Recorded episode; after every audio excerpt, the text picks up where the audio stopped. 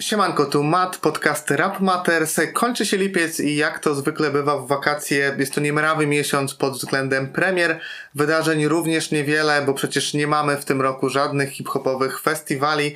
E, natomiast mieliśmy kilka ciekawych premier, o których prawdopodobnie nie słyszeliście i dwie z nich dzisiaj w króciutkim Fame Boosterze. Zaczynam od płyty K, Koniec, Kocham, Kurmać. E, jak mówi sam autor, to album o poczuciu straty i celebracji życia. Zaczyna się bardzo mocnym uderzeniem, bo od wypadku samochodowego, od zderzenia czołowego, w którym uczestniczy jadący na imprezę raper e, i jego znajomi, jego duch i duch jego kumpla unoszą się nad rozbitym samochodem e, i rozkminiają, cóż się wydarzyło. E, a dalej mamy, jeśli wszystko dobrze interpretuję, zapis tego, co dzieje się w tym momencie, gdy życie przelatuje nam między oczami. Kanawija o, o sobie, o tym, co lubi, o tym, co kocha, o tym, co go otacza i jakie emocje e, w nim siedzą. E, mówię ogólnikami o tej historii, nie chcę jej spoilerować. E, całość nie jest co prawda narracją prowadzoną od punktu A do punktu B, ale to dość spójny materiał i ten pierwszy kawałek uderza na tyle, że ja sam od razu miałem poczucie tego, że muszę z tą płytą gdzieś się przejść, muszę ją spokojnie przesłuchać od początku do końca w pełnym skupieniu, bo od razu było wiadomo, że ukazał się nam M C, który ma do opowiedzenia historię i wie, jak się za nią zabrać. Poznajcie ją zatem sami. Ja pochwalę jeszcze K za to, jak wyprodukował ten krążek, bo też on jest autorem wszystkich podkładów. Sporo chwytliwych melodii, przyjemnych dla ucha dźwięków, taki bardzo ładny pop-rap. K płynnie przechodzi między rapem a śpiewem. On, jak i cały krążek, jest dość stonowany, nie usiłuje wcisnąć nam w uszy wszystkich swoich skillsów, nie chce zdobyć nas nawikowym szaleństwem, a raczej zgrabną, ładną całością, w której zmieścił też sporo ciekawych spostrzeżeń dotyczących rzeczywistości pokolenia dwudziestu-dwudziestoparolatków. Polecam zatem przesłuchać z uwagą do samego końca, bo ostatni track też zwala z nóg i powoduje ciary na ciele. Fanom tako, mięty, witaminy i nie tylko powinno się spodobać. Jeśli przesłuchacie i, i też uznacie, że jest to album, który warto posiadać, to będę miał e, dla was fizyki, będą to fizyki dla patronów, ale też pewnie coś wjedzie na grupkę na Facebooku Rap Matters Podcast, więc tam zapraszam. E, a drugą płytą, o której chcę wam powiedzieć, to, to album Lagiego Safira.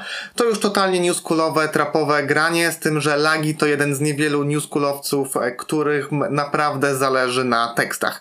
Jego album jest bardzo depresyjny. Lagi sporo mówi o dzieciństwie, w którym targały nim skrajne emocje, a doprowadzające aż do myśli samobójczych. Wciąż ma żal do wielu osób, gdzieś to w nim siedzi i na pewno odcisnęło na nim piętno. Druga sprawa to wychowanie. Lagi pochodzi z dobrej rodziny, przez to jest nauczone, że trzeba walczyć o swoje, że pracą da się zajść naprawdę daleko. Choć eksperymentował z narkotykami, to miał też siłę, by nie władować się w stu procentach w używki, ale siedzi w nim też kompleks tego, że nie był bananowcem, jeżeli to dobrze ujmuję.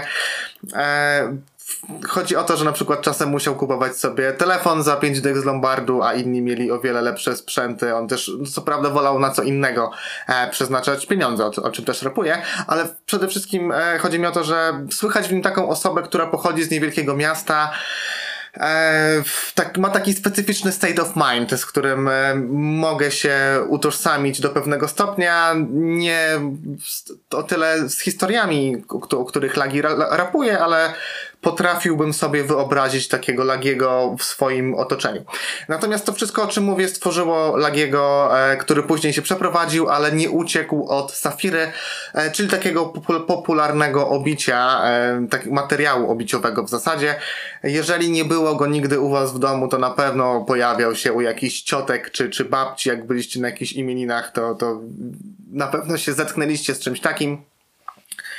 E, Safira to w każdym razie sporo treści, całkiem dobra nawijka, niezła produkcja i na pewno zasługuje na więcej niż te mierne liczby, jaki wykręca. Jeszcze taka ciekawostka, bo rozmawiałem z dwiema osobami na temat tego krążka, zupełnie niezwiązanymi ze sobą, i obie zauważyły tutaj e, Kaza Bałagane, w sensie, że komu Lagi podobnie rapuje. Przyznam, że sam tego nie wychwyciłem, no jak już się zasugerowałem tym, co mówili, to rzeczywiście e, coś w tym było, ale jak słuchacie Kaza Bałagane i twierdzicie, że dalej nawija to samo, zapędlił się i tekstowo, i nawikowo, to może tutaj znajdziecie jakąś alternatywę. Na pewno polecam Safirę poznać.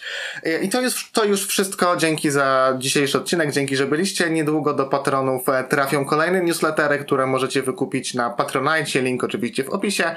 W opisie też link do sklepu iwoski kropka pl, gdzie możecie kupić tanie płyty, a tańsze jeszcze z kodem rabatowym, który też znajdziecie w opisie. I w opisie po raz kolejny znajdziecie też wszystkie linki na moich social mediów, gdzie zapraszam. I dzięki za dziś.